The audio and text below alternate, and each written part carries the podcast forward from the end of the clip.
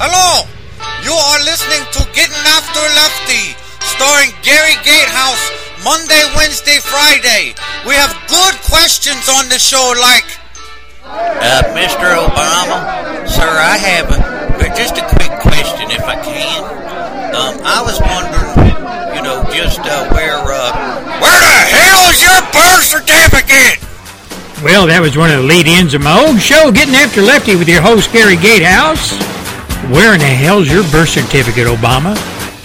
That thing stretches all the way back to 2007. That was before Obama even raised his right or left hand or both feet and toes or stuck out his tongue or whatever he did and swore in the Koran on the trash can, whatever, to uphold the laws and rules regulations of Sharia law. You're listening to the Gary Gatehouse Radio Show. November 2nd, 2015. My gosh, we're, uh, I mean, we're in a warp speed heading for the holidays, aren't we? It just seems like yesterday we was talking about summer. All the things we're going to be doing, things we were doing, and Gary Gatehouse was complaining about the 100 plus degree temperatures down here in South Texas, and now we're running headlong into Thanksgiving and Christmas. Best times of the year, as far as I'm concerned. Really are. Best times of the year. When you get all your folks together, all your kids, all your grandkids, your significant other, you and her get together, whatever the case may be, and celebrate uh, Thanksgiving, giving thanks to God for such a great country, such a free country, all the freedoms that we're blessed with. Then we go right on into Christmas and celebrate our Lord Jesus Christ's birthday. Fantastic time of the year. Everybody seems upbeat. Everybody seems, oh, I don't know, in a different realm, if you will in a happy realm, in a feel good realm, in a feel good atmosphere. Kind of withdraw ourselves from all the other daily problems that we as individuals and as families have, and things just look uh, just look upbeat. And you know, ladies and gentlemen, as we approach the holidays, we have a lot to think about, a lot to talk about, a lot to look at when it comes to our country, America, when it comes to our families, when it comes to ourselves. We should sit back and we should uh, really take inventory of ourselves every once in a while. What we've been up to, what we're doing, what we hope to accomplish, what we've accomplished.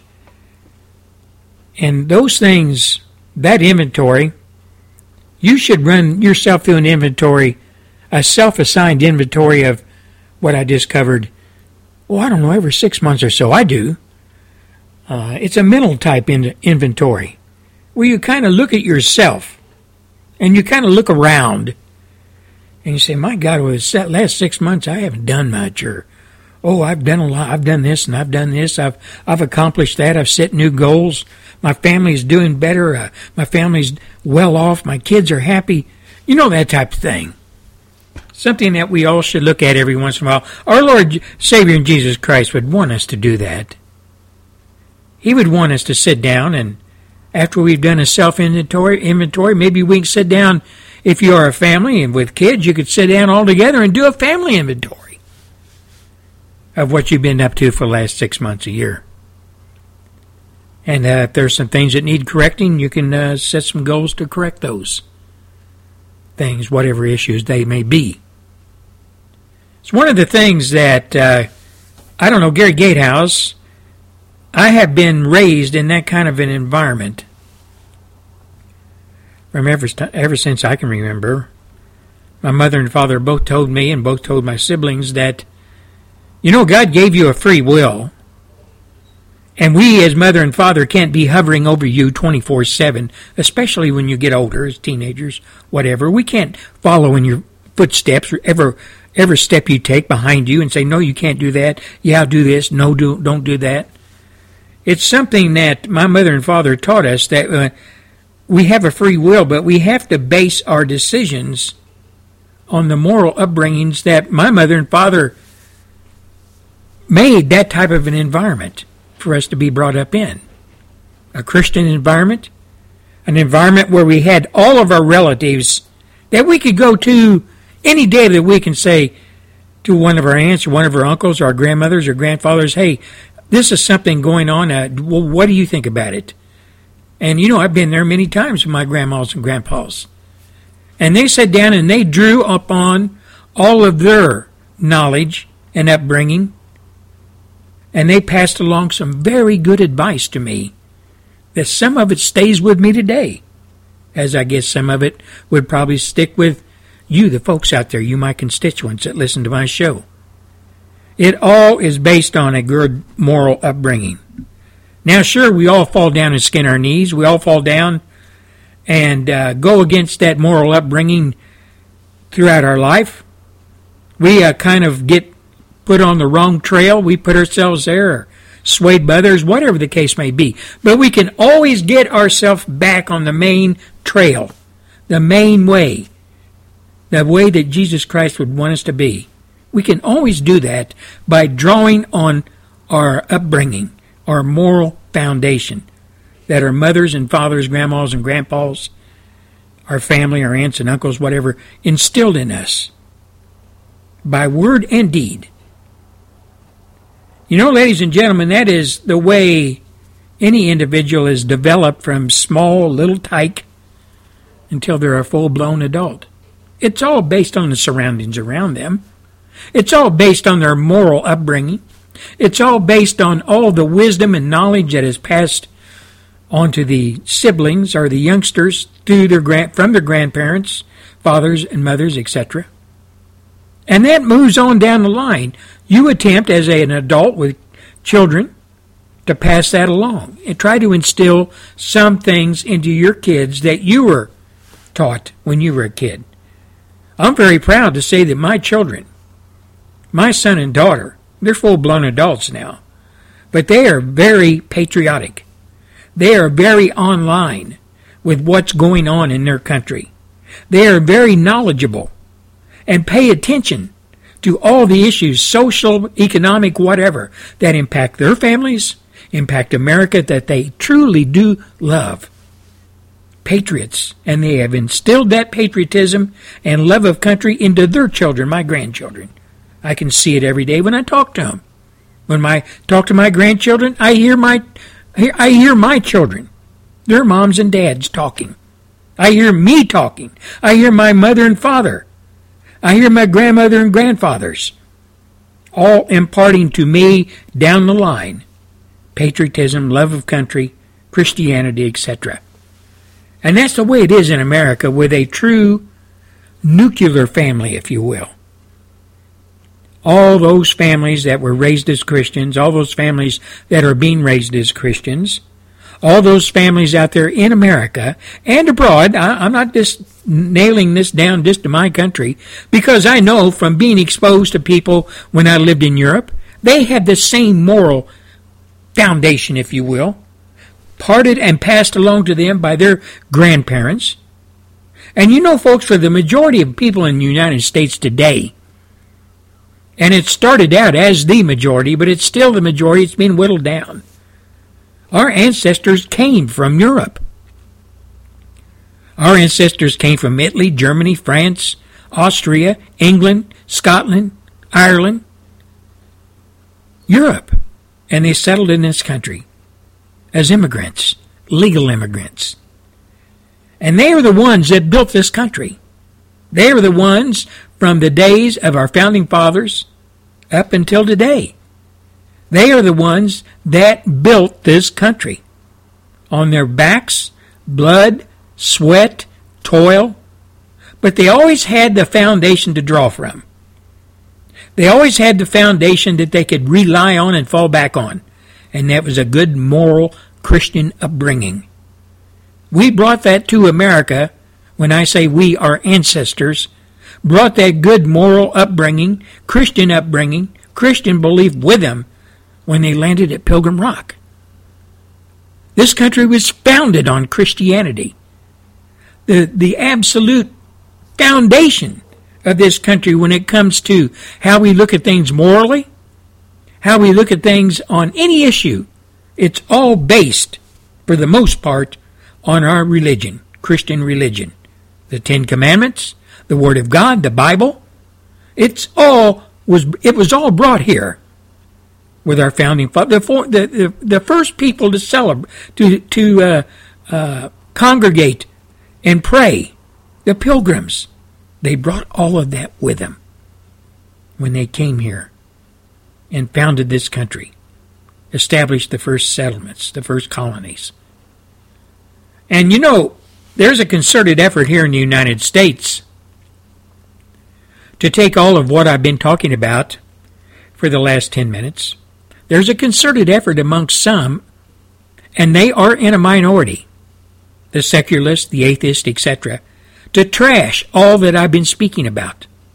To trash it all and throw it out the window and say, none of that counts, never did count, and what you're saying, Mr. Gatehouse, is just a bunch of hogwash. None of it really means anything to human beings. But I differ with them. I beg to differ with them. Without that moral upbringing, with that, that moral foundation, that Christian found, foundation that we have had from the get go, from day one to present, this wouldn't be the great country it is. This wouldn't be the country that understands and helps other people that are down and out, other people that need help, other countries. The United States is always there not just with our pocketbooks, our purses, and our money, but with our knowledge and our ability to go in and help people understand their problems and help them out. The United States has always been there. And that is all based on how we were raised and how we are continued to be raised as good Christian folks here in America. But like I said, there are some that uh, do not buy into that. That's fine if they don't want to buy into it. They can go on their merry way. But we the people, we the people in the United States, and I'm talking when I say we the people, the majority, over 80% still say, still profess to be Christians. And some of that Christian upbringing, some of that Christian moral values has to be instilled in that 80%. It has to. You know, when you talk to any individual, I, I, I, my wife and I, when I came down here, my last assignment with the intelligence agency as the liaison officer between my agency and the Air Force Intelligence Agency, we marveled at how polite the children were down here. We marveled at how respectful they were for older adults, for adults. You would go to a grocery store, and they called you ma'am or sir and they picked your bags up and carried them out to your car and told you thank you. We lived on the East Coast for the numerous years as an attachment to my headquarters when I wasn't overseas, intelligence headquarters. We lived on the East Coast. And we found, and now don't get me wrong, I'm not saying all, but a lot, if not the majority, of people up there, younger people, did not respect authority, did not respect older folks showed no inkling at all to give you any kind of respect as a fellow human being, a lot of them. They were trash mouth, and uh, they were just, uh, they were terrible, horrible people. Again, let me caveat that. Not all of them, but most of them. Because even on the East Coast, which is the epicenter of all the isms socialism, communism, progressivism, all of it, liberalism. It's all housed inside the Beltway. And they those great big white domes called Congress. And it's put forward every day by the mainstream media. And uh, children today watch the mainstream media, they watch television, and they do not get really any ideas in the positive when it comes to respect of authority, respect of adults, etc. It's all absolutely the opposite.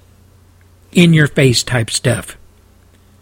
So when I say the East Coast, the East Coast is a different animal when it comes to social, political, religious. It's just a different animal when you are exposed to it over a period of time. I came from Texas. I came from the Midwest, Southwest, South. People are different down here. And the folks up on the East Coast, again, not all but most, like to call us, oh, don't know, toothless hillbillies. Flyover country, don't know anything. Have no inkling of what really is right and what is really wrong when it comes to politics and the way to conduct oneself, etc. But again, I beg to differ with them.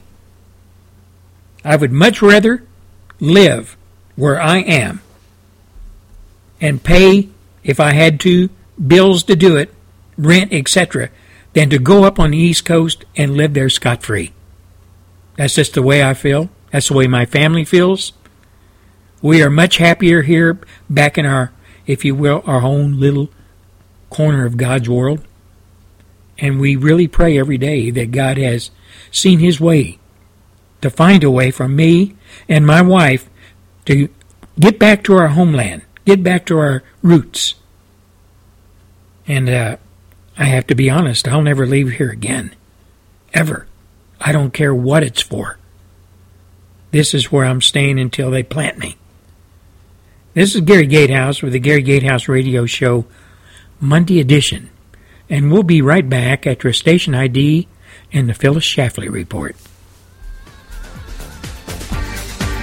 You want the truth? Nothing but the truth? Listen to the Gary Gatehouse Radio Show every Monday, Wednesday, and Friday on FreedomInAmericaRadio.com. This is the Phyllis Schlafly Report. Mrs. Schlafly is a constitutional attorney, pro family leader, and author of 25 books, including the best selling A Choice, Not an Echo. And now, here's Mrs. Schlafly.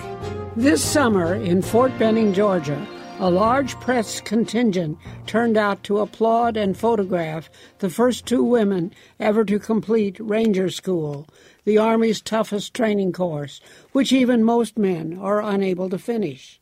With all due respect to the two out of 19 women who proved their mettle by surviving Ranger School, no one ever doubted that women can serve with honor and distinction in our armed services, but that does not make them suitable for combat. The unscientific belief in the interchangeability of the sexes is why the New York Fire Department recently accepted a female applicant who failed six times to finish the functional skills test within the allotted time. In Chicago, which is still scarred by the Great Fire of 1871, the fire department agreed to reconsider or pay damages to 187 female applicants who failed the physical ability test. Barack Obama last month announced plans to shrink the Army by 40,000 soldiers, but he remains determined to admit women to special forces, including the Army Rangers and the Navy SEALs, before he leaves office. Putting diversity metrics ahead of military necessity Joint Chiefs Chairman Martin Dempsey said, if a particular standard is so high that a woman can't make it, the burden is on the service to explain why does it really have to be that high? Now that Hillary Clinton seems less likely to become the first woman president, the New York Times just launched a campaign for the first woman Secretary General of the United Nations. Quoting Colombian ambassador, gender equality is an unfulfilled goal that remains critical to advance toward an inclusive and sustainable future. The world can probably survive a woman as UN Secretary General, but not the emasculation of America's elite combat units. Don't let Obama get away with his plan. This has been the Phyllis Schlafly Report from Eagle Forum. President Obama took an oath as Commander in Chief, but he is dismantling American military superiority. How do you respond to that? Join the blog conversation with Phyllis Schlafly at eagleforum.org. Voice your support for policies that strengthen our troops and defend our nation. Join the blog at eagleforum.org. Thanks for listening, and join us again for the Phyllis Schlafly Report. Well, thank you, Phyllis. You know, she's been around a long time and did a lot of good work for the conservative cause, for pro life, for all of us folks, all our, uh, us families out there in the United States of America. Phyllis Shafley, she's a very fine woman, an honorable woman, and a great Christian. You know, folks, uh, a couple of weeks ago, I guess it's been a couple of weeks ago, close to it, where we seen the first Democratic debate, if you want to call it that, and we had the socialist up there, Bernie Sanders, telling everybody just how great socialism is, and how I'm going to give you everything you want for free if you elect me, and I'm going to make those bad old capitalists pay for it. Remember that? And then we had Hillary Clinton. Remember her? Saying that she was a progressive. She wasn't going to be outdone by a socialist. She was a progressive. But, ladies and gentlemen, if you've listened to my show, you know that there's a a direct line from a liberal to a communist. The first step in being a communist is being a liberal. The second step to being a socialist is in that same line to get to the final step communism or communist. Progressivism or progressive is actually a communist with a different brand attached. It's just kind of put it on there to make it sound more palatable, if you will, to Americans, more acceptable. Communism or communist is just to the point, too hard, too shrill. So the communists said, well, we'll change ourselves to something that sounds more appealing to Americans. American always wants to hear about progress. That is what America's all about. Progress. So we'll call ourselves progressives. So you had a progressive slash communist, Hillary Clinton up there on the stage, and you had a socialist who has not yet made that last move into the progressive or communist arena, Bernie Sanders. Then I guess the rest of the adults on there, less one, were still at the liberalism stage. And you ask yourself, well, Gary, what is, what is socialism? What is really progressivism? What is communism? Have a listen to this. A very good explanation. Have a listen to this. That was Donald Trump last night in Richmond shutting down Bernie Sanders after he refused to himself, as he referred to himself, that is to say, as not just a socialist, but a democratic socialist during Wednesday's debate.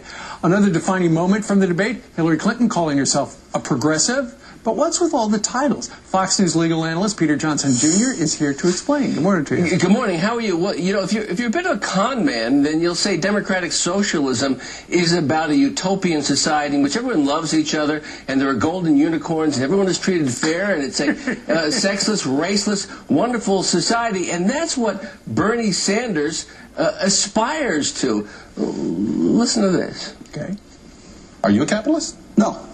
I'm a democratic socialist. What democratic socialism is about is saying that it is immoral and wrong that the top one tenth of one percent in this country own almost ninety percent, almost own almost as much wealth as the bottom ninety percent. Do I consider myself part of the casino capitalist process by which so few have so much and so many have so little, by which Wall Street greed and recklessness wreck this economy? No, I don't.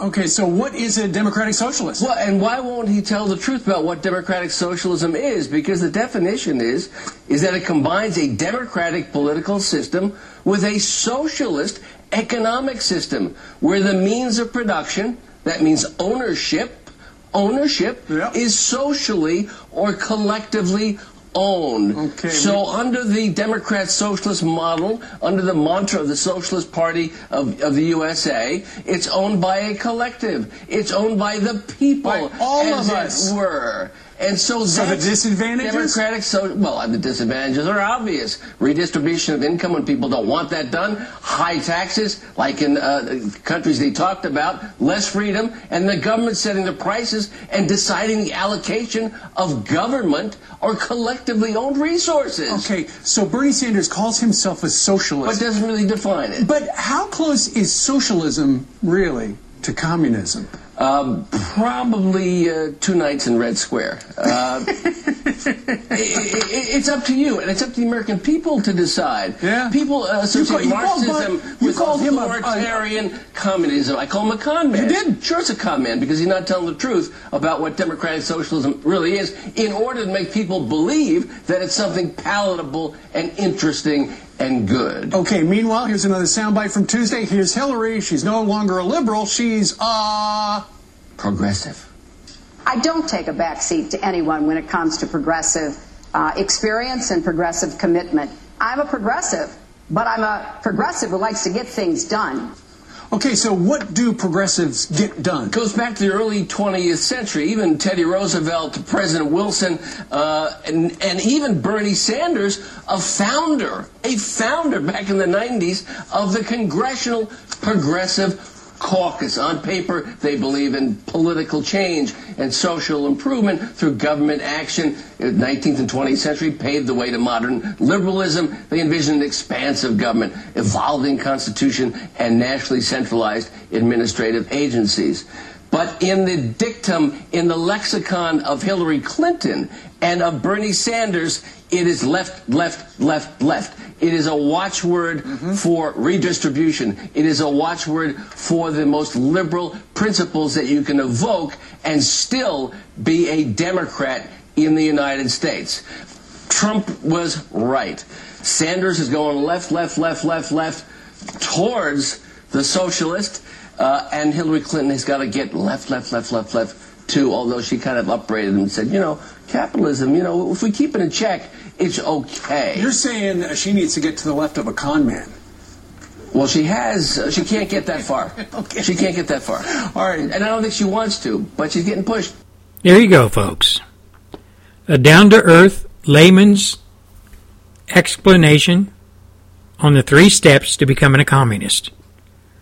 Now, the Democrat Party, over the decades, has managed to hoodwink the American people time after time by reinventing themselves, rebranding themselves, if you will. Liberals, progressives, socialist Democrats, whatever, or just Democrat. But the underlying foundation, modern day foundation of the Democrat Party, the underlying ideology, if you will, is communism. Is communism. Now, people talk in broad terms, like they'll say, oh, you know, Democrats are for big government. Big government. Well, that's what communism was. That's what communism is. It's big government that controls you from cradle to grave, and you're controlled by a very elite few who sit up there in their little ivory towers and dictate to you from the time you take your first breath until the time you give up your last breath what you're going to do in your, in your life. They tell you where you're going to go to school, how what you can eat, can't eat. If you can own a car, can't own a car. If you can have a driver's license, can't have a driver's license, etc., etc., etc. Other words, bottom line, under communism and all the freedoms that we now enjoy and celebrate, just take them all away and throw them away. You won't have them anymore. Now, in the communist type government, and I go back to the USSR days, let's say we had a communist style government USSR type here in the United States today, installed in the United States today. If you live, let's say, in, uh, oh, I don't know, Concord, Massachusetts, and you wanted to accept a job in Los Angeles, California, or Kansas City, Missouri, and you had all the credentials, you went to the state owned school that taught you how to be an electrician or a, a computer expert or whatever. You, today, if you were living under American society, you would go through all the testing and rigmaroles of uh, resume writing and interviews and stuff. Then, if you were accepted, why, you just packed up your bags and went, went to uh, uh, Los Angeles or California and sit down in, in your new job, right? That's what you would do. You'd load up the family truckster if you had a family, and you would head west or you would head out in the Midwest to accept your new job. Now, this is just an illustration, an exercise, if you will. Under communist dictatorship, that's what it is. USSR, USSR style communism, and let's say it was in America today, same scenario. You seen a job you wanted. You would first have to go have that cleared through your political officer, your communist political officer who would then go take that request up the ladder in government to see if they would give you the permission to get on family tra- uh, on uh, uh, public transport because you probably wouldn't own a car, and load your family up and move them out to California or Missouri to accept a job. And you, it wouldn't be such a thing as being advertised and accepted. It would be the movement.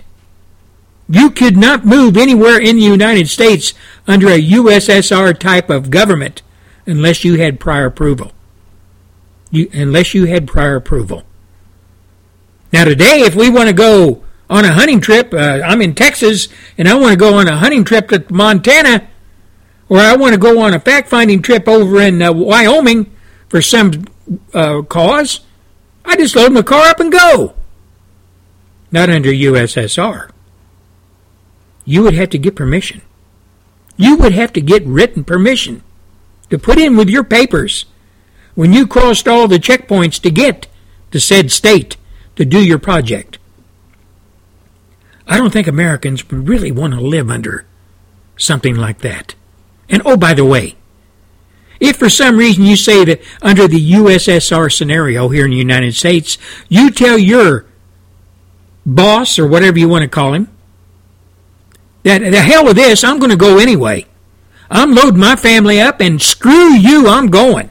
And you're not going to stop me. Quite possibly be the last time anybody ever hears from you.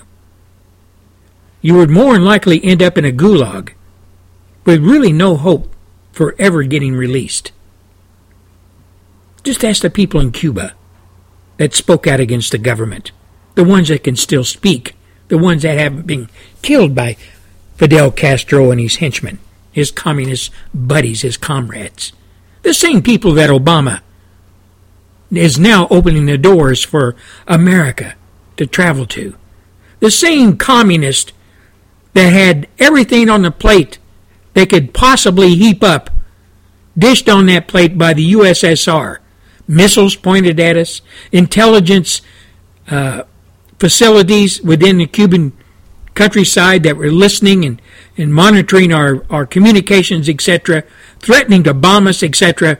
The very same Castro that Obama, the very same communist that Obama and the Communist Democrat Party and most of the Republican Party leadership bow down to now. Say, oh, he's not a bad guy. We've got to reopen the doors again. I guess you get where I'm coming from when we talk about socialism. It's just a step. Liberalism is the baby step. Liberalism is the primer of the pump, if you will. Liberalism is the ism that gets the ball rolling in a community or in a country. And that setting changes after a while. Very subtly is introduced socialism. And people have been so exposed to liberalism and socialism, oh, it really don't seem that much different. Except we're going to get a whole bunch more free stuff. And the government's going to tell us, you know, that we've got to do this and that, but I'll give I'll give all that up just to get my free stuff. Once we graduated into socialism, the underlying current that drives it all, communism, it's there waiting for us. Once we get indoctrinated to a point where we'll accept complete control from cradle to grave, just so we can have a few things and some stuff, communism is the final frontier for a country, the final stop. But you know, ladies and gentlemen, when we come back, I'm going to give you an example of a country that signed on to socialism, top to bottom, was pushed, the people were pushed into socialism, indoctrinated, brainwashed, probably in their schools, etc., just like our children are today. Our children are being indoctrinated into socialism, the second step. By the National Education Association, used to be teachers, now they're now they're change agents. They are the people who are preaching via curriculums or indoctrinating, if you will, our American children. Skipping over the first step of liberalism, that's, that's already almost passe. And pushing these children through the whole indoctrination course, grade school through college, of socialism. When I get back, we're going to talk about a country that took socialism on, pushed it onto their people, and we're going to talk about where it took them. We'll be back after a few short messages.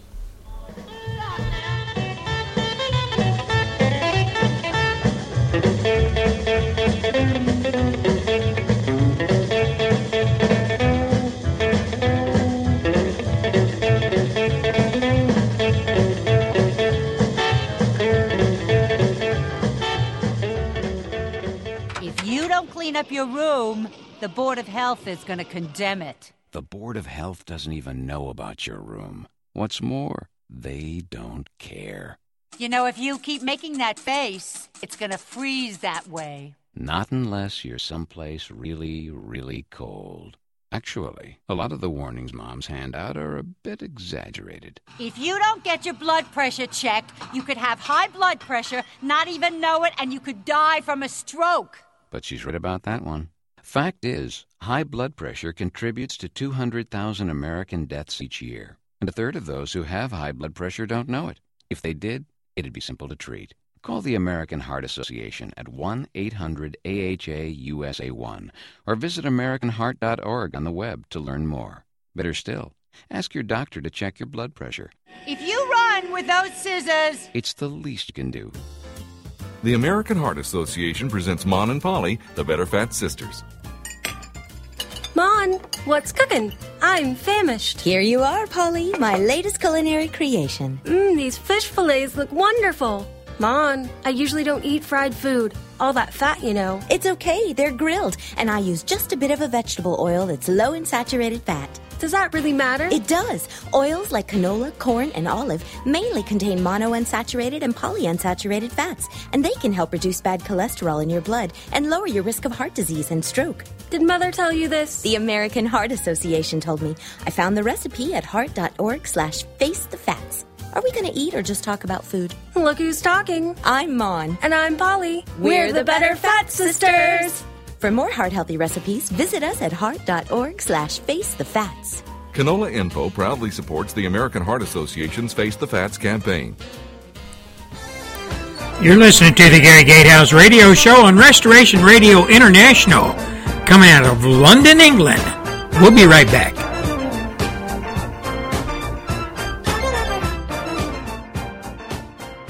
Every day, nearly 4,000 unborn children are denied life and love National Right to Life is working to change that. For more than 30 years, National Right to Life has worked through education and legislation to make sure that every child is given the opportunity to share their love, their gifts, and their talents with the world. Our work now is more critical than ever.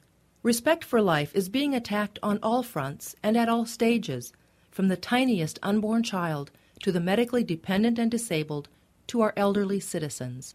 It is the support of our members pro life men and women from across the country that helps to advance our cause. Join with National Right to Life and countless other pro life men and women and make a unified stand for life. This has been a perspective on life from National Right to Life. For more information, visit our website www.nrlc.org. That's nrlc.org.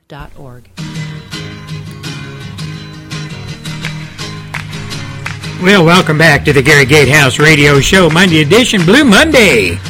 Secret Agent Man. Before we went to break, uh, we were talking about socialism, liberalism, communism, progressivism, all the isms that seem to plague the left. Actually, that is the left. And I was going to give you an illustration. I was going to give you an example of a country that bought into socialism lock, stock, and barrel. It didn't happen overnight. But the people eventually became convinced that socialism was the way to go because of all the free benefits, all the welfare, all the government programs that the government said you deserve to have these because you are citizens of this country. And by God, you're going to have them. We're going to provide everything or most of everything for you from cradle to grave. And like I said, what I'm about to say is just more proof that socialism does not does not work. Venezuela, a neighbor to the south, is running out of cash and it is selling its gold. The cash strapped country of Venezuela could default completely by next year when lots of debt payments are due. Venezuela's reserves, which are mostly made up of gold, have fallen sharply this year as the country needs cash. Now listen to this. The reserves have fallen sharply this year as the country, Venezuela, needs cash to pay off debt and tries to maintain its social welfare programs. Now, the, the country of Venezuela owes about $15.8 billion in debt payments between now and the year end of the year 2016. But it doesn't have enough to make good on its payments. It doesn't have enough to back up those payments. Venezuela only has 15.2 billion in foreign reserves, the lowest amount since the year 2003. A lot of those reserves, ladies and gentlemen, are in gold. Less than 1 billion dollars of Venezuela's reserves are in cash, and it has a couple of billion dollars in reserves at the IMF, International Monetary Fund. Its government.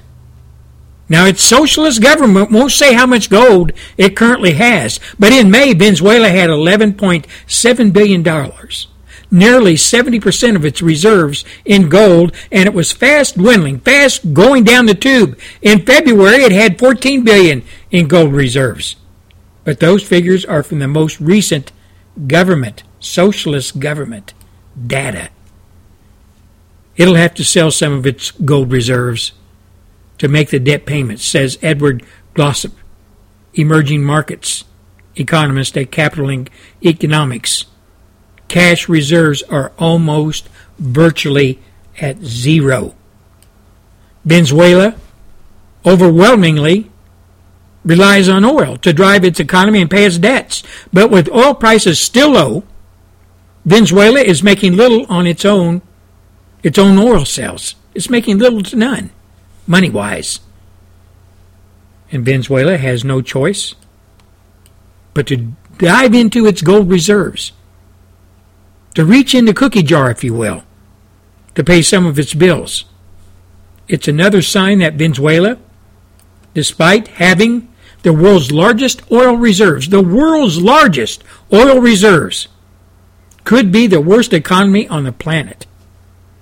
Its currency has plummeted, inflation has skyrocketed to over 100%, and it can't pay for basic imports like french fries or even napkins. Venezuela's economy is expected to shrink 10% this year. Again, this is according to the IMF. Meanwhile, its government, led by President Nicolas Maduro, continues to ramp up public spending. Continues to ramp up public spending to beef up pensions, subsidize grocery stores, and provide free health care. Those policies are already nearly impossible to maintain. But does that stop a socialist? Hell no, it doesn't stop a socialist. How's this sound, Bernie Sanders? How's this sound, progressive Hillary Clinton? How's this sound, Communist Democrat Party? How's this sound, all you liberals out there that sign on to the Communist Democrat Party, Progressive Party, whatever the hell you want to call it. How about it, all you folks that stand by Bernie Sanders, Hillary Clinton? But there's more. The bottom line is that the spending is unsustainable with oil below $50 a barrel and needs to be reined in, says Win Thin, global head of emerging markets at Brown Brothers Harriman. Thin believes Venezuela will eventually cut spending to avoid default. But he points out that financial markets overall are predicting a default, a default of great proportions in Venezuela. You, now you might think the rest of Venezuela's reserves are all in cash, but they're not. After its gold reserves, its backup fund of 2.3 billion is with the IMF leaving Venezuela with a paltry sum of actual cash reserves now way under the billion dollar mark. Experts say there are two possible lifesavers for Venezuela. Number one, a rally in oil prices could help Venezuela get more money in its coffers. But that's not looking too good. That's not looking, looking uh, uh, likely in the short term. Number two, a bailout from China or Russia, its key allies, two communist countries. Oh, yeah, Russia's communist. I don't give a damn what they say, they're communists. They're ran by an ex KGB communist agent. So I don't buy into it, and people with any kind of gray matter shouldn't either. But Venezuela looks to China or Russia, its key allies, and hoping they can volunteer to pay some of its debts down. But Russia has its own economic problems and appears unlikely to bail out Venezuela, experts say. China did give Venezuela, Venezuela billions of dollars last year, and it could come to the reserves again. But again, relying on China at a time when its own economy is slowing is unsustainable, experts say. Think about this, ladies and gentlemen. China's bailed out Venezuela once before, and they're more than likely going to do it again. Do you think they're doing it just out of the love of their heart? You think China's saying, oh, we love you so much, Venezuela, we're just going to give you billions of dollars just because we love you, and we're good Chinese people? We're a good communist country. That's right, China's communist. Red China, Chicoms, China's Chinese communist. All you young dolts out there that don't know that, but with every dollar given away to Venezuela by China, there's a payback. There's a, you owe us. Now, if you look at Venezuela, and you look at where it's strategically located in the southernmost part of the American continent, China would love to have some ports there. Hook up their submarines and be able to, with their new blue army or blue navy, if you will, control some of the seaways down there and be a threat to the underbelly of America? But most Americans don't understand that kind of stuff. They don't understand. If you told them, they said, I don't give a damn. Don't tell me that about that. I'm too busy watching a reality show. But that's part of politics, international politics, and money and what it buys. Now, it's, uh, it's likely, like I said, that Venezuela will get some financing from China. But there's going to be a payback. And if you look at the map, you can kind of figure it out yourself. When you look at the Venezuelan map, you can kind of figure out what China is going to be saying oh, we need to establish some bases there. We're going to help you. We're going to come over and help your military get back on its feet. We're going to train them. We're going to establish some bases, and we'll get everything all hunky and dory for you. Then we'll leave. But uh, we, we, we need some uh, ports down here for to tie up our battleships of our new blue water navy and our, our new nuclear submarines. Can you help us out? After all, we bailed your ass out a couple of times.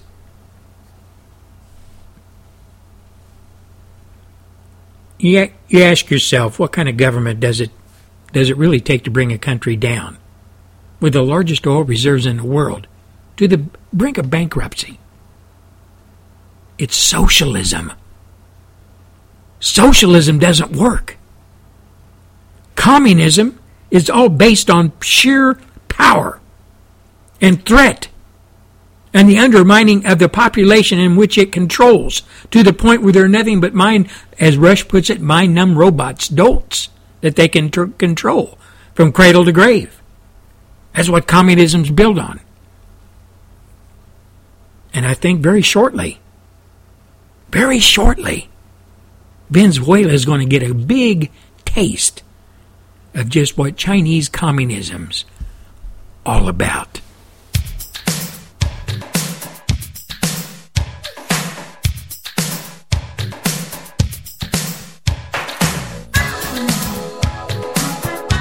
You are listening to the Gary Gatehouse Radio Show. You're listening to the Gary Gatehouse Radio Show on freedominamerica.us, the GAL network, all the way from South Texas, flagship station of the Gary Gatehouse Radio Show, and freedominamericaradio.com. We'll be right back after a few short messages.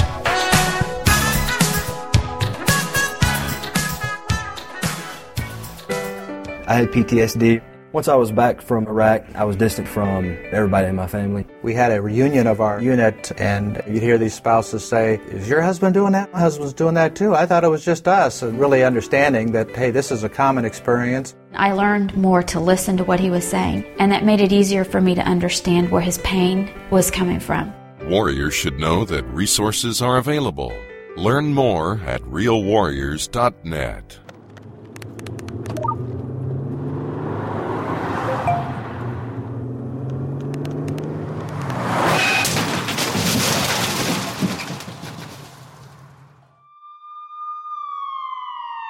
These are the sounds of someone taking their eyes off the road.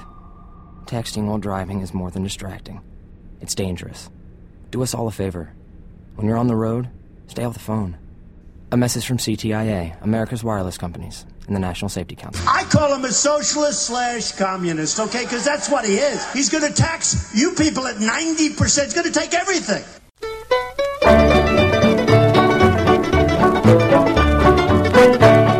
We're living in a country that's the finest place on earth.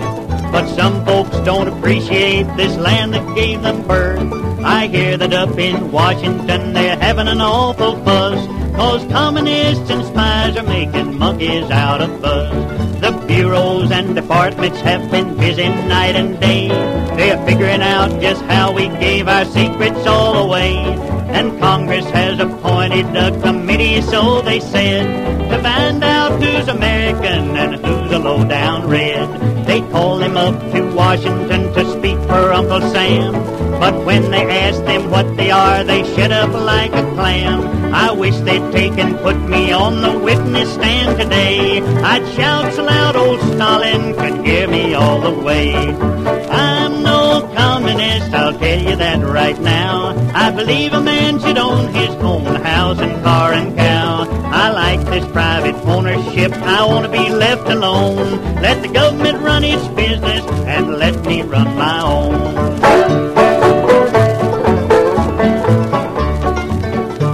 Our government is bigger than it ever was today. The more they hire to work for it, the more they have to pay.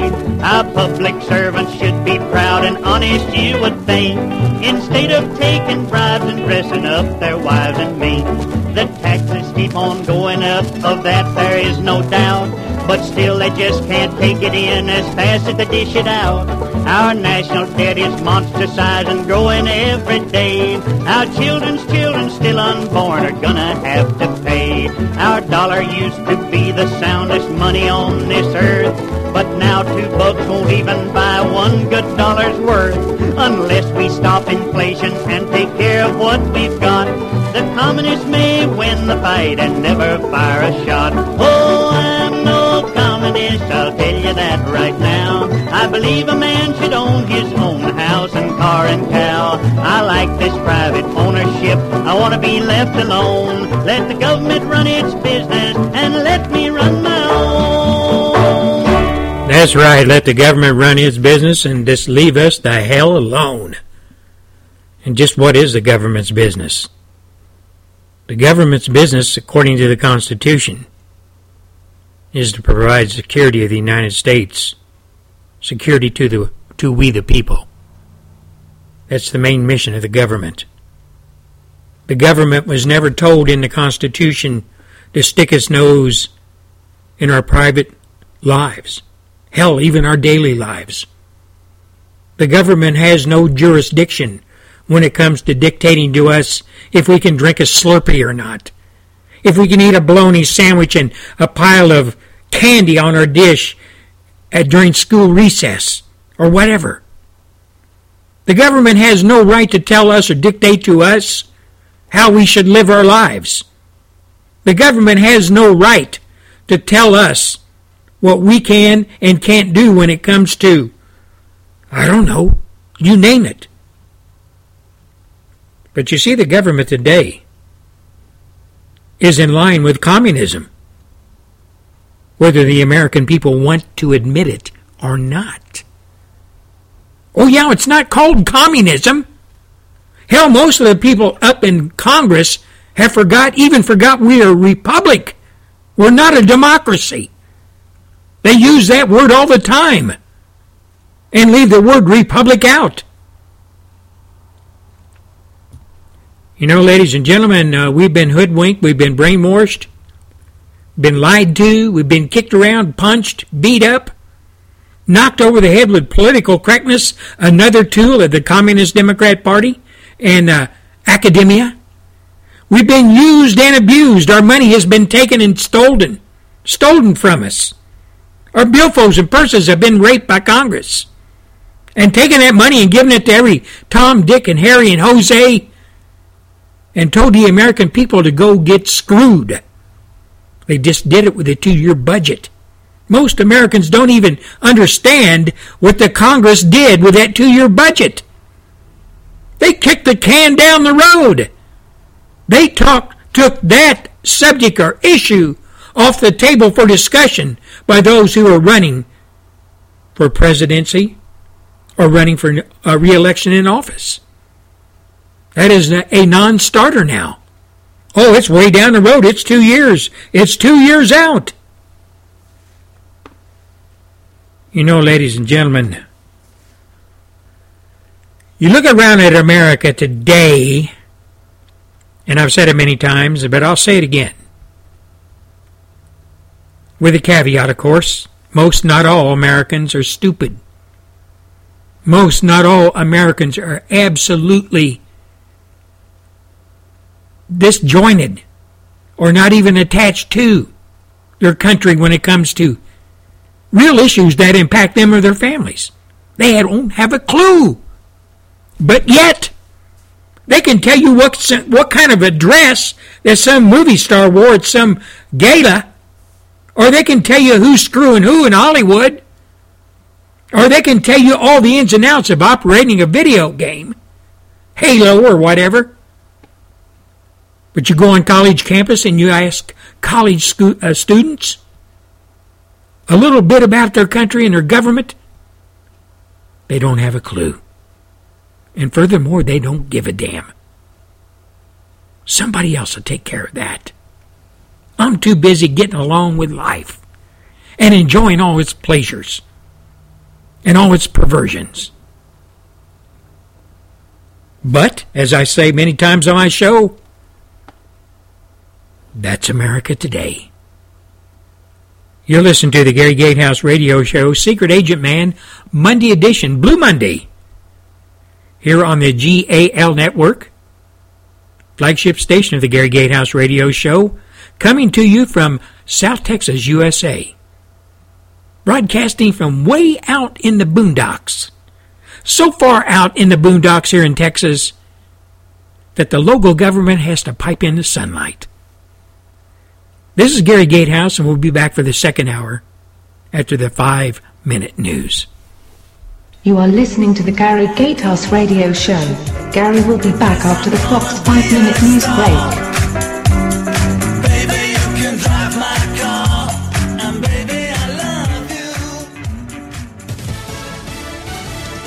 News Radio, I'm Tom Graham. A wild World Series matchup underway in extra innings. The Mets fighting with their backs to the wall as the Royals win in Game 5, give Kansas City a World Series victory. That game tied at 2-2 in the 12th inning. Mets giving up a 2-0 lead in the ninth as the Royals tied up, forcing the extra inning showdown.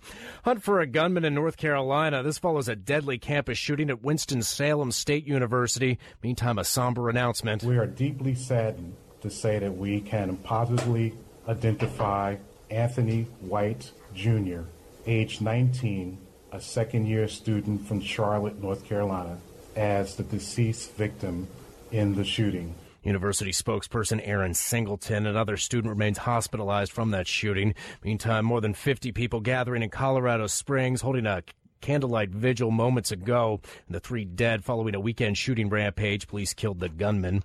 Calling for unity within his party, the new Republican House Speaker had a busy weekend. Paul Ryan appeared on all five Sunday talk shows to lay out the kind of leader he wants to be, what he hopes to get done, and how he plans to do it.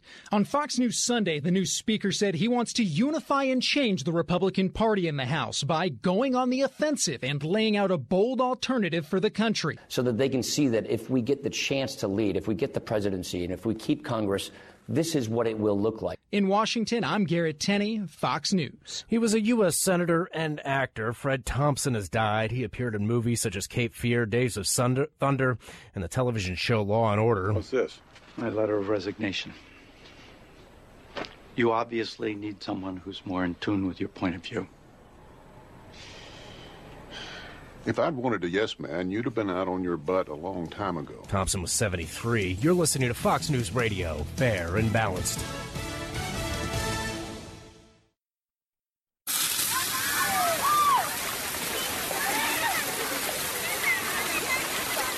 Can you tell if this burger contains bacteria that could cause kidney failure? Listen. Can't, can you? You can't see it either. There's only one way to tell if you've cooked meat and poultry to a bacteria killing temperature. Use a food thermometer. It's not an extra step or a nice to have. Raw or undercooked meat may contain bacteria that can make you very sick, or worse.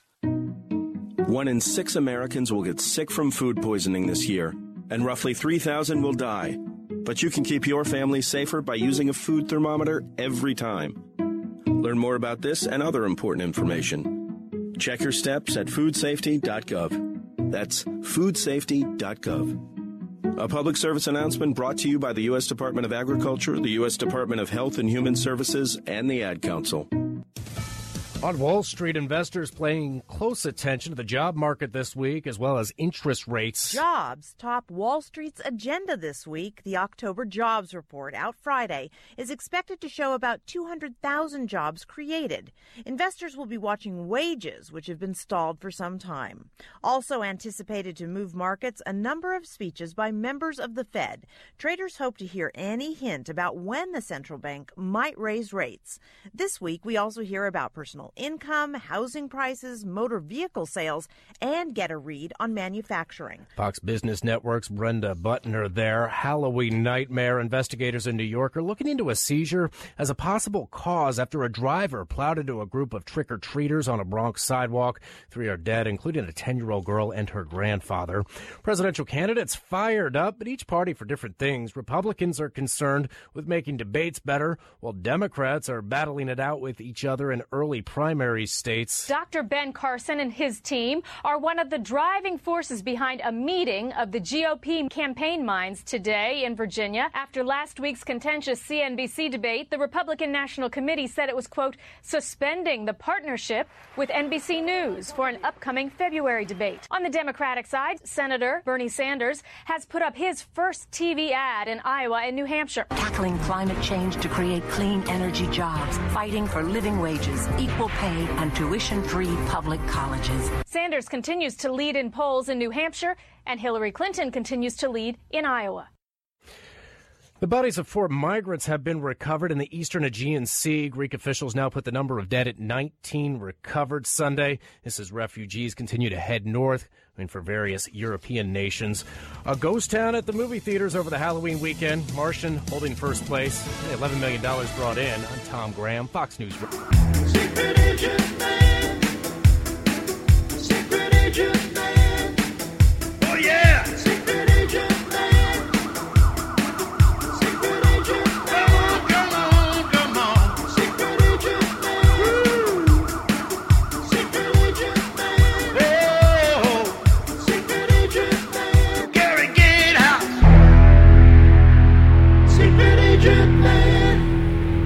Welcome back to the second hour of the Gary Gatehouse Radio Show, Monday edition. Secret Agent Man, Blue Monday. You know, a lot of people say, Gary, why do you always tag or brand your Monday show as Blue Monday? Why do you always do that? Well, all you folks out there that work, I know there's some of you that don't. either by the fact that you lost your job or the job went away or your position went away or whatever, or those folks who have never worked a day in their life. Those folks probably don't understand. The ones that have never worked a day in their life don't understand what Blue Monday represents, what it means. It means that after having such a good weekend and going out and partying with your friends or going out and barbecuing, whatever you do on weekends, you had to crawl out of bed Monday morning. And you had to go take that shower and you had to put on your monkey suit, your clothes, your work clothes, and you go and grab a cup of coffee and piece of toast or bowl of cereal or something and jump at a family truckster, jump on your motorcycle, bicycle, stick your thumb out to hitchhike, however you get to work. And it's just a drag, man. I mean, you had that glorious weekend where you were just, uh, you know, you were just going. You might have gone to a concert, you might have had it set up for a concert and a big barbecue the next day, or taking your family out to the movies on Saturday and going to church on Sunday and big Sunday dinner. Then here comes Monday. I mean, there's a guy out there that kind of puts it all together for us when we talk about Blue Monday. Now, this guy has played Blue Monday this song. Listen to the lyrics, and all you dolts out there that don't know what Blue Monday is all about, he's going to tell you.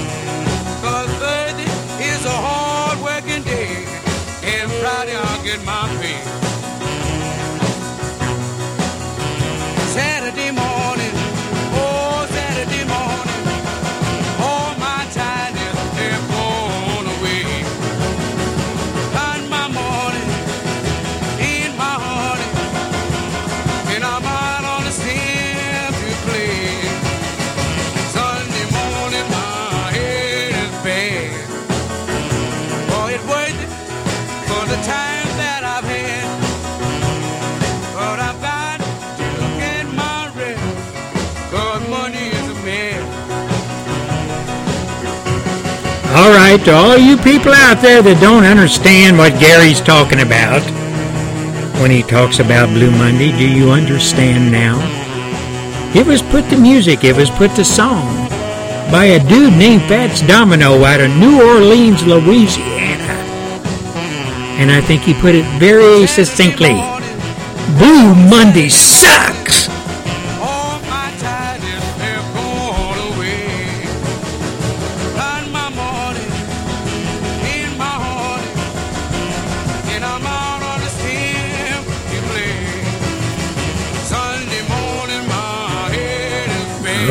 My head's big as a Volkswagen.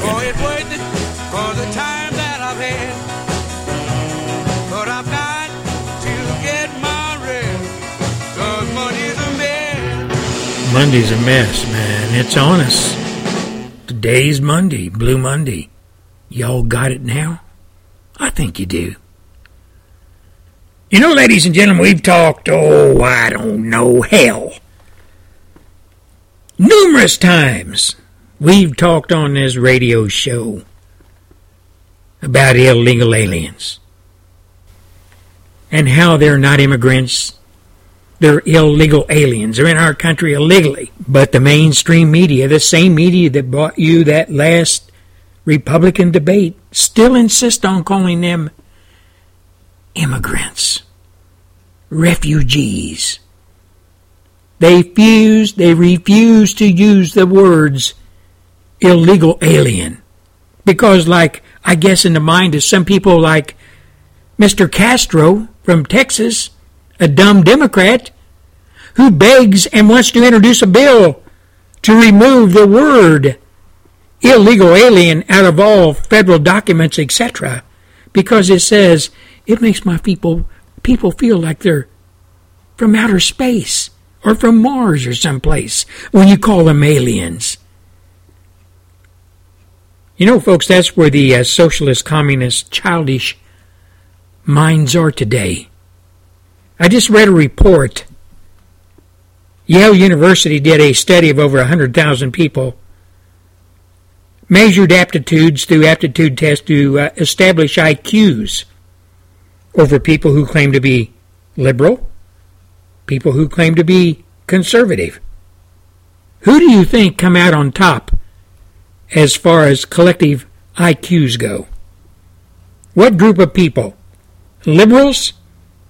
Who tell you or will tell you, just ask them how intelligent they are, how they know everything there is to know. They will tell you hands down that they are the smartest people on the planet. Like I said, just ask them. Look at Hillary Clinton. The media, liberals say she is the smartest woman that has ever walked the face of the earth. We conservatives know that she's dumb as hell. She's ignorant. She's a phony. She's programmed. But getting back to that study, when the dust settled on the uh, aptitude test given by the university to over 100,000 people, the conservatives won hands down. Consider this Yale University is not a conservative college. No way, shape, or form. Yet, that was the word that came out of these studies, conducted by Yale University. Conservatives were way above their liberal counterparts. No big deal, says the liberals. That was just rigged, says the liberals. I don't believe it, says the liberals. It's not possible, said the liberals. It's there in black and white, which I'm sure most liberals. I hope you can read it and understand what it says. But getting back to illegal aliens. Report just out illegal aliens caught at the border believe they can stay in America. Or as the mainstream media headlines it, illegal immigrants caught at the border believe families can stay in the U.S.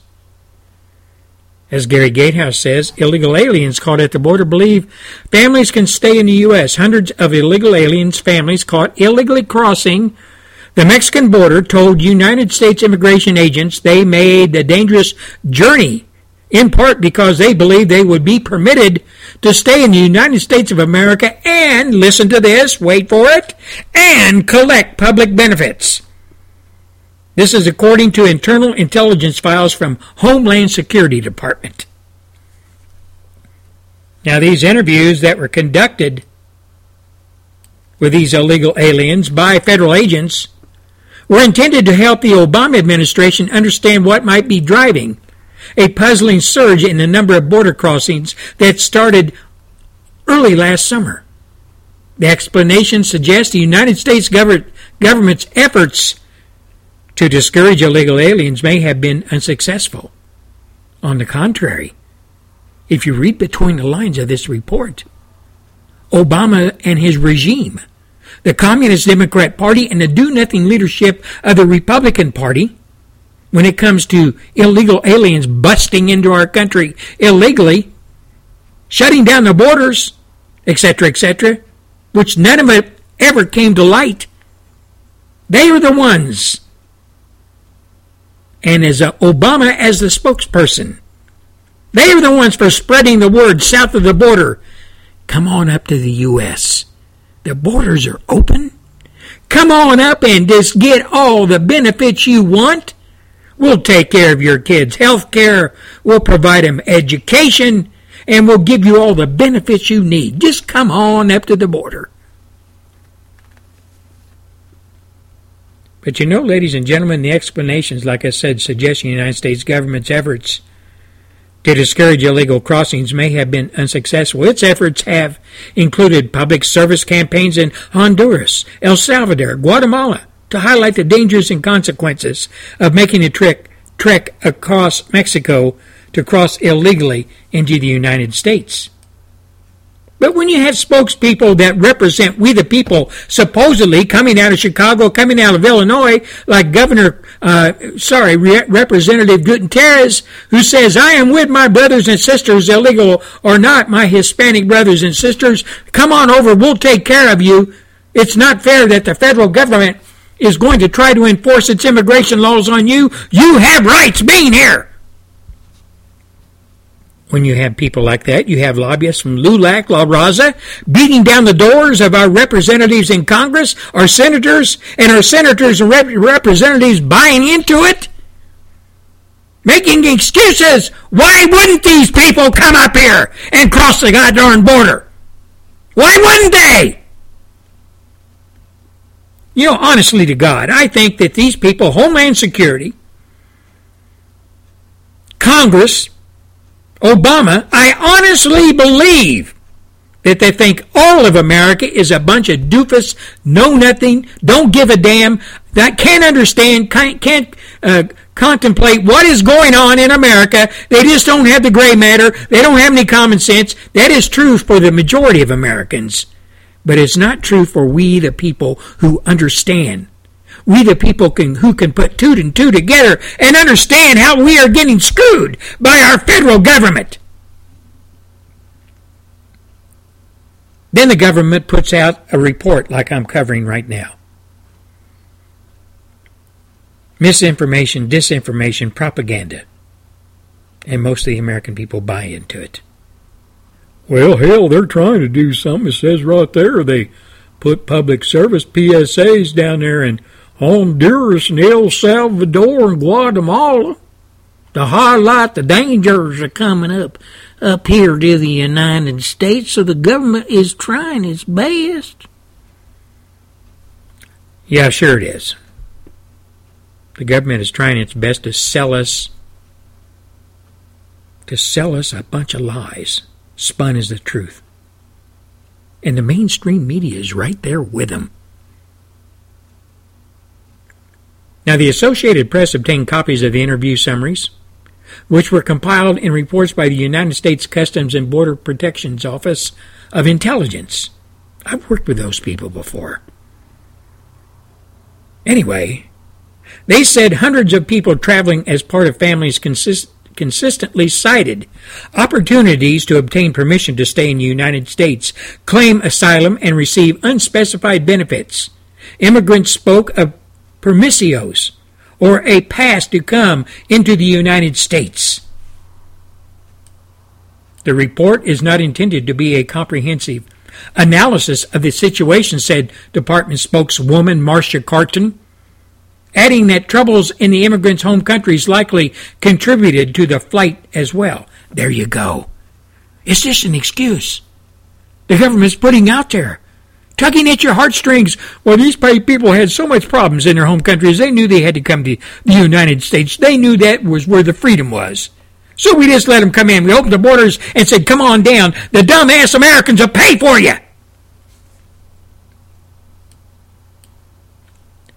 You know, although the Obama regime has explained that immigrants who cross the U.S. border illegally can be deported, lengthy backlogs, ladies and gentlemen, listen to this.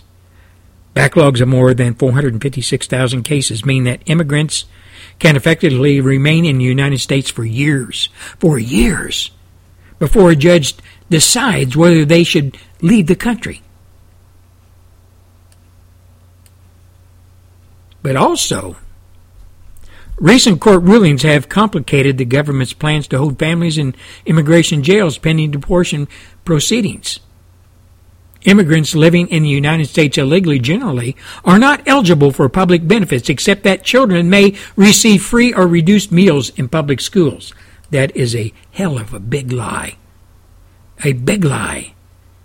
And one of the liars in the Obama regime that gets out and lies constantly, a guy who is Secretary of Homeland Security, Jeh Johnson, said the rising number of border crossings by families and children was due to push factors in Central America, such as crime and violence. He said the Obama regime wants to invest $1 billion of your taxpayer dollars in Central America to address the underlying problems that push families and children out of South America into our country so we have to pay for them.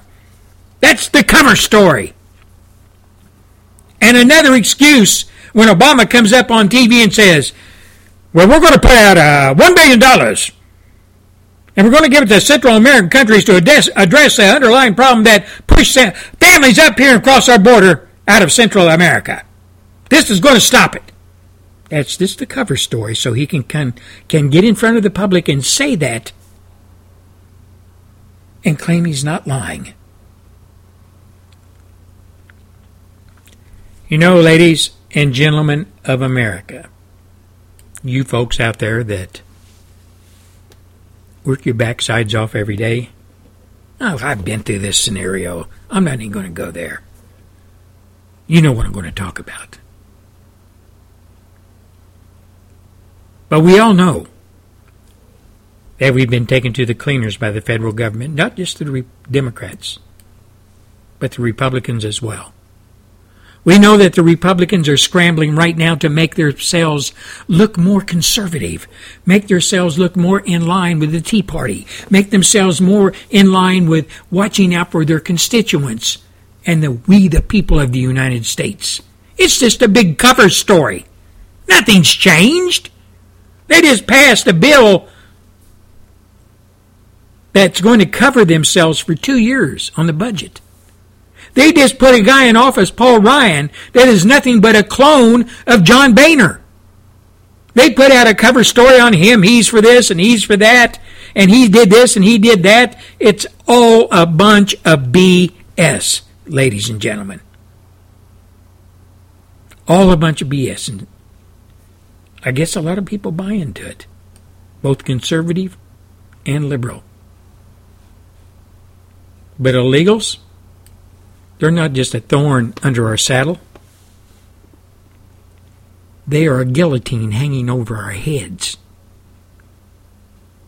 In conjunction with the Muslims in this country, Sharia law, and illegals from south of the border that pockmark all cities, towns, boroughs in the United States with their little enclaves of Mexico or Honduras or Iraq or Syria. You know, ladies and gentlemen, we're becoming so disjointed as a nation. All these people coming to our country have no concept at all about America, no concept at all about how America got to be as great as it was, no concept at all about what we American, we the people, we legal Americans believe in. No concept at all about our government. Well, hell, Americans don't even have that. But when they come here, they have no intention of assimilating. None whatsoever.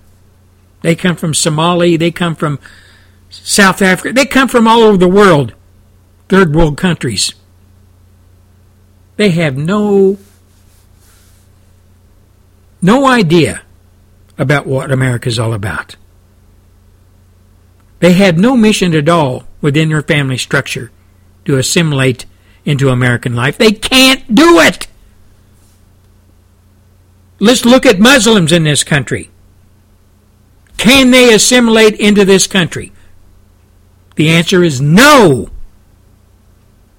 Well, why, Gary? Why? Look at them. You go to a Muslim library, there's one shelf and one book from the 7th century. The Koran. That's it. The only book they read. And that book dictates to them from the time they're born to the time they die. What they wear on their head, how they wipe their rear ends, the whole nine yards. And it also dictates to them they must live by Sharia law. Oh, yeah, you're going to have the few, the very minute few that might break away. But the vast majority, they'll never assimilate. They can't. The Quran tells them they cannot hold allegiance to any other country, anything else except Allah and the Quran and Islam. That's it.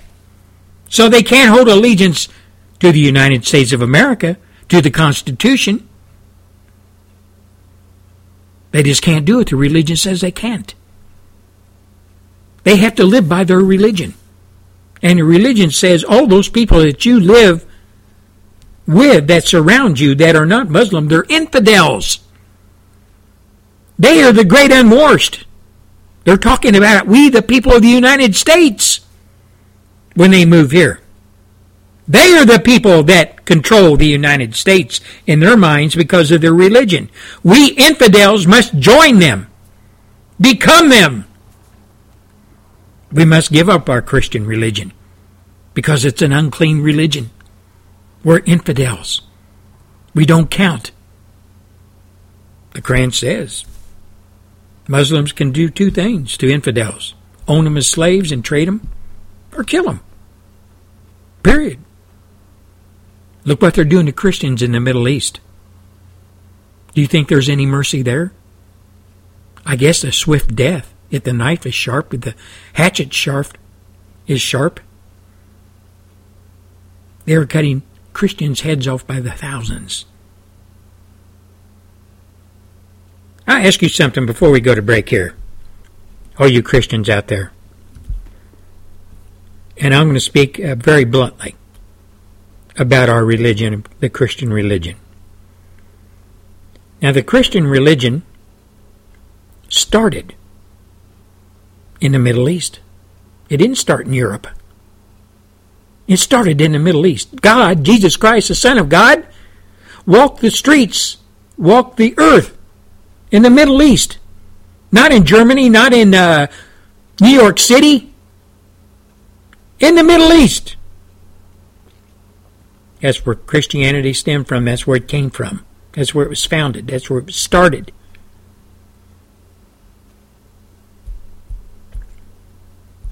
We have Christians in the Middle East that are being slaughtered. Has your pastor of your church or priest or rabbi said anything about that? In their Sunday sermons, have they said we must bow our heads and pray for these Christians that are being slaughtered by these heathens, the Islamic heathens, these terrorists?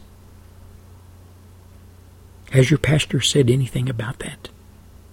Has he requested that you pay? Maybe a few tidings to help these people? Maybe even try to convince our government to bring Christians over here instead of Islamic people? The very people that are cutting their heads off? The Christian people? Has he? Has it ever been brought up in Bible study? On Wednesday? Or whenever you hold it? Before church on Sunday? Has your pastor or priest ever done said anything about it? The slaughter of Christians in the Middle East. I venture to say the answer is a resounding no. Then the next question out of my mouth is why? Why hasn't he? Just where does your church stand on this? Whether you be a Presbyterian, a Methodist, a Catholic, a Mormon, whatever. Where does your church stand on? Where does your congregation stand on this issue? Christians are Christians whether they're in the United States of America, London, England, Iraq, Syria, China, wherever. They're, they're still Christians. They believe as we do. Yet our brothers and sisters overseas are being murdered by Islam, by the teachings of the Quran, the directives. When you go to church Sunday or when you go to Bible school, and you have the wherewithal, the backbone to do it, and you have an opportunity to stand up, I know some churches give people the opportunity to stand up and ask a question or make an announcement or whatever. Ask your pastor, ask your priest, ask your rabbi. Why hasn't our congregation talked about our fellow brothers and sisters, Christian brothers and sisters in the Middle East, Middle East, the ones being slaughtered by ISIS, Islamic people? Why haven't we talked about that? Why hasn't that been part of your sermon? Why don't we discuss that during Bible study? Why don't we talk about that on Saturday? I think it's about time, just like those guys up there on the stage took the mainstream media to task on this last debate, called a spade a spade. And like I said on a Twitter that I put the other day, it's hard for those folks from CNBC, those commentators or moderators, to smile when they're getting kicked in the teeth by the truth. How can your rabbi, your priest, your preacher stand up and preach sermons day after day, Sunday after Sunday, without bringing up what's going on with the slaughter of fellow Christians in the Middle East? How can they do that? Ask them that. See what they say. And if you want to, you can drop me a line at Gary Gatehouse at hush, H-U-S-H dot com. Gary Gatehouse, that's all one word, G-A-R-Y-G-A-T-E-H-O-U-S-E, at hush, H-U-S-H dot com. If any of you have the backbone or the wherewithal to do it, ask your clergy that question you can drop me an email and let me know what they say. What they have is a response to what you ask. I would be very interested in hearing what they have to say in re- reference to that or response to that question.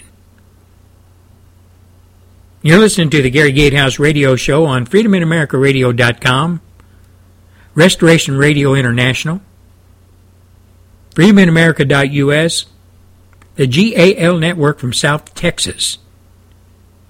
And I, your host, Gary Gatehouse, will be back after a few short messages.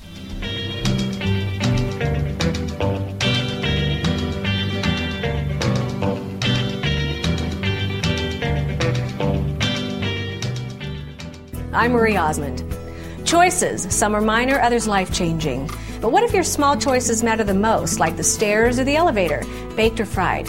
What if these small choices determine if you'll be the one out of every three women who die of heart disease this year? These choices might not seem life changing today, but women are dying of heart disease at the rate of almost one per minute.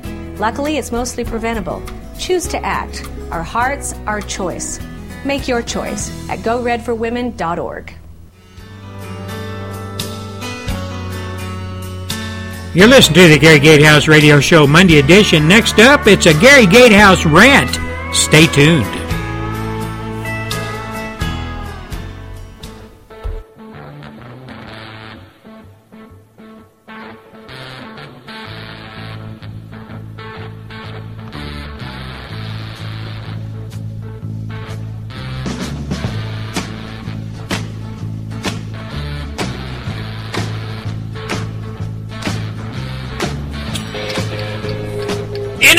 Folks, uh, we've got a uh, a representative from the House of Representatives, a guy named uh, Gutierrez, who's kind of uh, I don't know. You could uh, you could take it as a threat to the American people. You could take it as a threat, really, to Obama, the Democrat Party, the Republican Party, but more more so the American people. Kind of a a, a threat that he puts out there in kind of a, a real soft way, you know. And I ask you, patriots, hard working legal Americans everywhere, I ask you this. Is a United States House of Representative person, Mr. Gutierrez, threatening the American people? Is he trying to intimidate with threats of a Latino revolt? Now, as far as he's concerned, this uh, so-called Dream Act bill, I think we're on number four now. It's zero hour for Mr. Gutierrez. He said it's zero hour for the Dream Act. And the Dream Act, you know, a bit of immigration legislation that has taken on a hulking importance among Hispanic leaders. And for two years, the silver tongued devil from the south side of Chicago, Barack Hussein Obama Jr., has failed the Hispanic population of America and illegals. Or, as some would say, has you know refused to nudge a major immigration bill along. He's been occupied with other things. That's the way this uh, Mr. Uh, thinks about the whole deal. You know, the last ditch hope for him and his Hispanic leaders is that departing Democrats and a few Republicans somehow band together in the lame duck session and pass a law allowing illegal immigrants who came to the United States, our country, as minors not the kind that dig coal, but the, you know, people under the age of 18. As minors to gain citizenship. Now, the slick one, the old geezer from Nevada, Harry Reid, has promised to bring the bill up. Uh, bill 1, 2, 3, or 4, I don't know which one it is. The, the bill that was helped and it was authored uh, uh, by another slick dude, Dick uh, Durbin, Harry uh, Reid has promised to bring the bill up for a Senate cloture vote this week. This week. Today's Friday. Hasn't been brought up yet. And Republicans vowed to scuttle it, just as they did in September. Now, Gutierrez is saying Hispanic leaders are about to stage a full tilt campaign of direct action.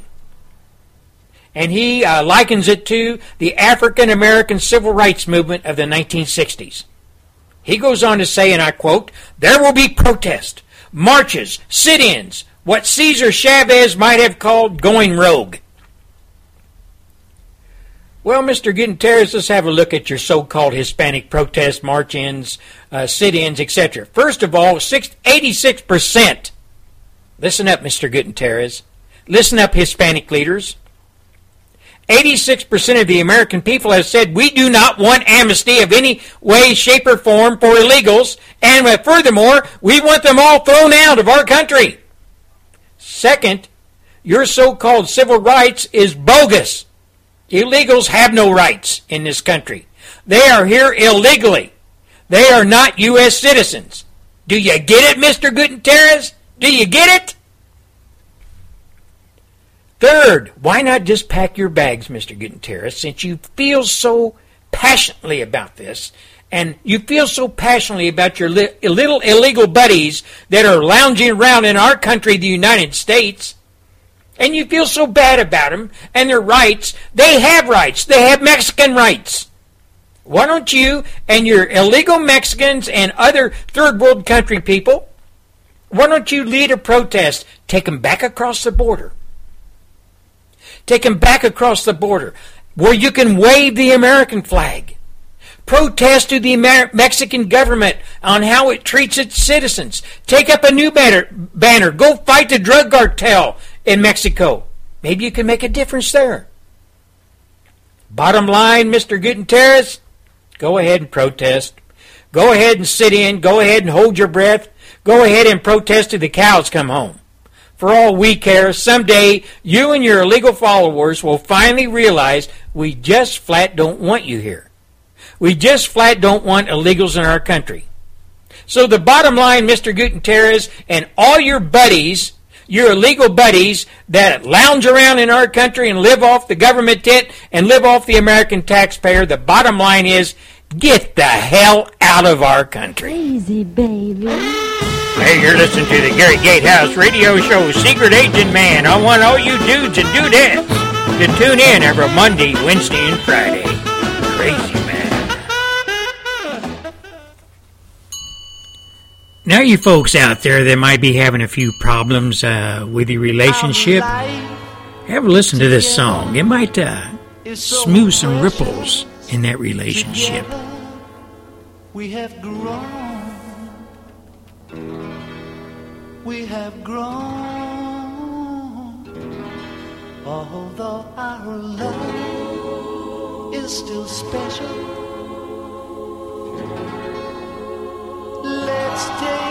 Chance and fly away.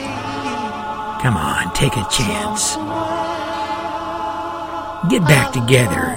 Make peace.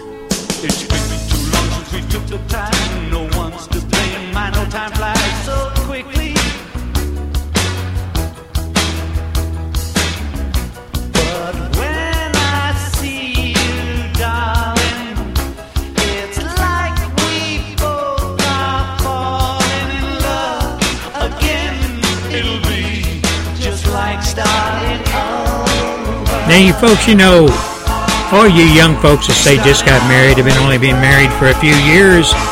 You can still harken back to that day when you and your better half marched down the aisle, arm in arm, big smiles on your face, and you tied the knot. Remember those days? The honeymoon? Then the reality of the situation set in where, hey man, I'm married and this has got to last forever. There's been your ups and downs, right? But speaking from a person who's been married a long time, Why don't we take us along? you can have many marriages Take a trip somewhere far. in your traipse down the aisle of life with your mate. You can fall in love all over many, many times with your mate. You have your children to look at, your creation, you're raising them, you're doing well in whatever your endeavors are. Why not make that marriage just the same day, the way it was the day you marched down the aisle and tied that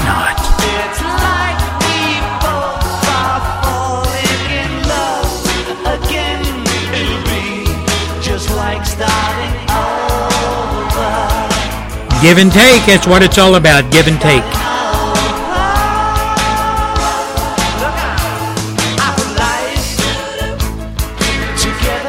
The next time you see your mate walking by, him or her, grab her, grab him, tell him you love him. Those words go a long way in healing any differences you may have. I love you, darling. Those words are so fantastic.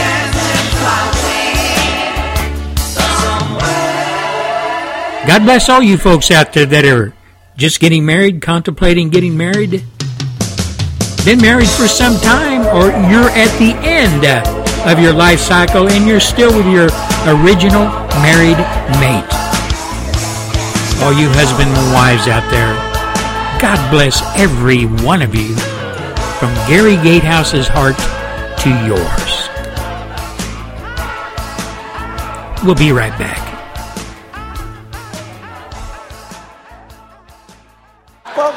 We go to the doctor? My uncle called, speech all slurred, complaining his arms numb. He called everyone. He even called my daughter Tiara, because you know, she's got a year of nursing. everyone thinks he needs to go to the doctor, including me. So he said, Well, you take me? I'm like, I'm on the road. He goes, I'll wait. Stroke's no joke. Dial 911. Time loss is brain loss. Seriously, dial 911. Visit strokesnojoke.org, brought to you by the American Stroke Association and the Ad Council. This is Jeff Gordon. You don't have to be a NASCAR driver to be someone's hero. You can be a hero when you volunteer to become a marrow or blood stem cell donor for someone that has a life threatening blood disease. The National Marrow Donor Program needs donors like you so that more people can receive transplants. You could save a life and become a hero. Learn more at www.marrow.org or by calling 1 800 MARROW 2.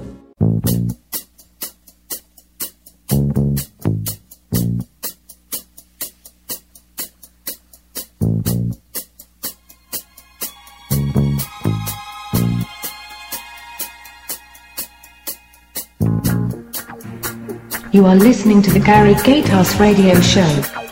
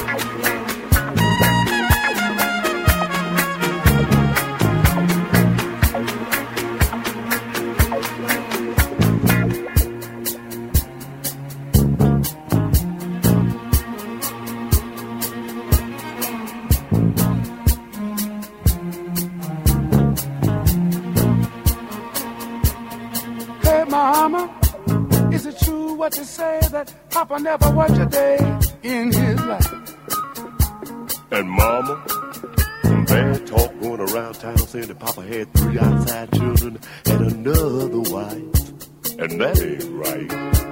Heard some talk about Papa doing some storefront preaching, talking about saving souls and all the time leeching,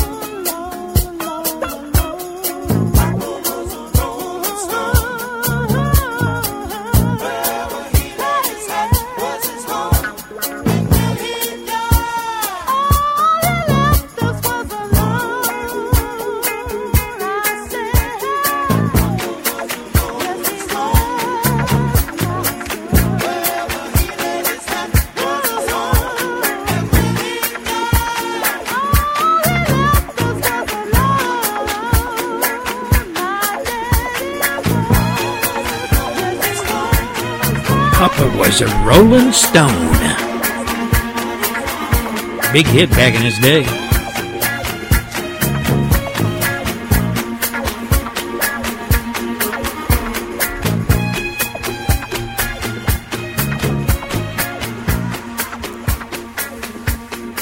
I was looking at some news headlines and uh, ran across one about this senator from Utah, a guy named Senator Mike Lee.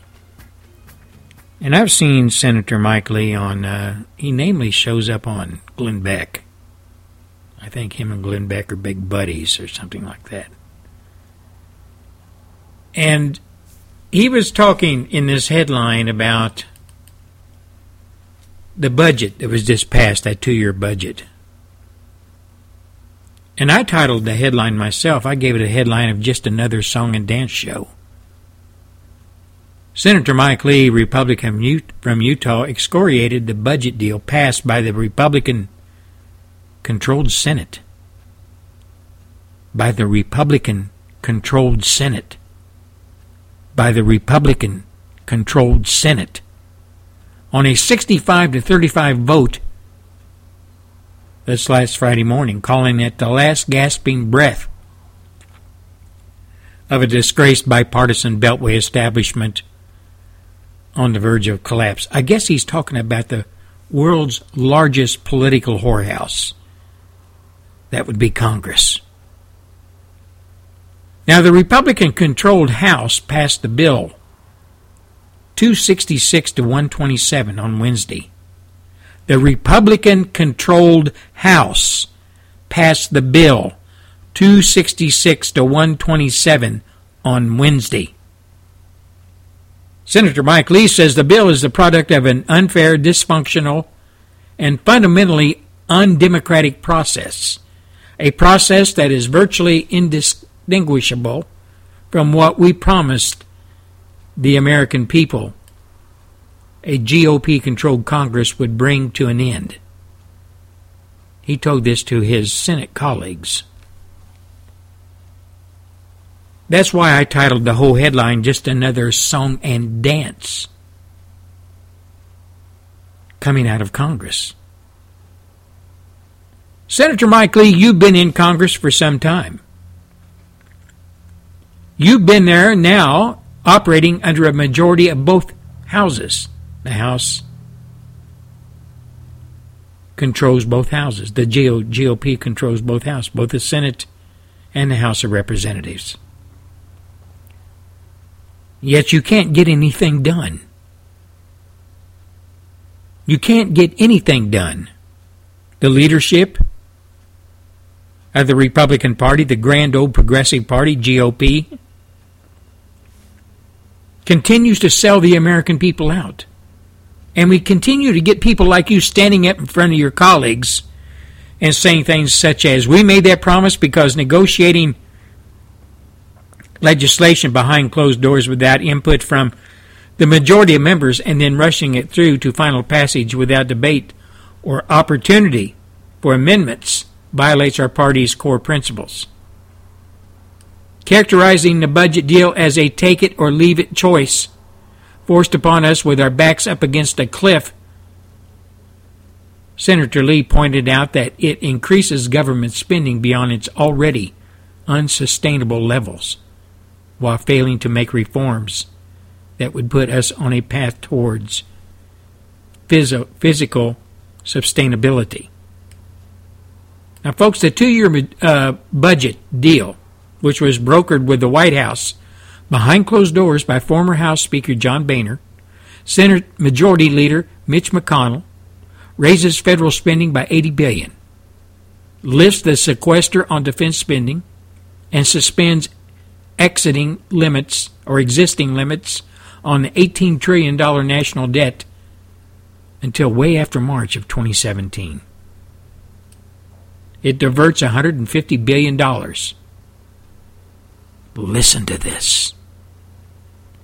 It diverts $150 billion from the Social Security Trust Fund to prevent the system's disability insurance program, SSDI, from running out of money next year. We have millions and millions and millions of people on disability insurance that shouldn't be there.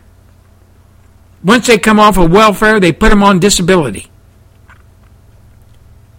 And Congress robbed $150 billion from the Social Security Trust Fund, which in itself is a lie.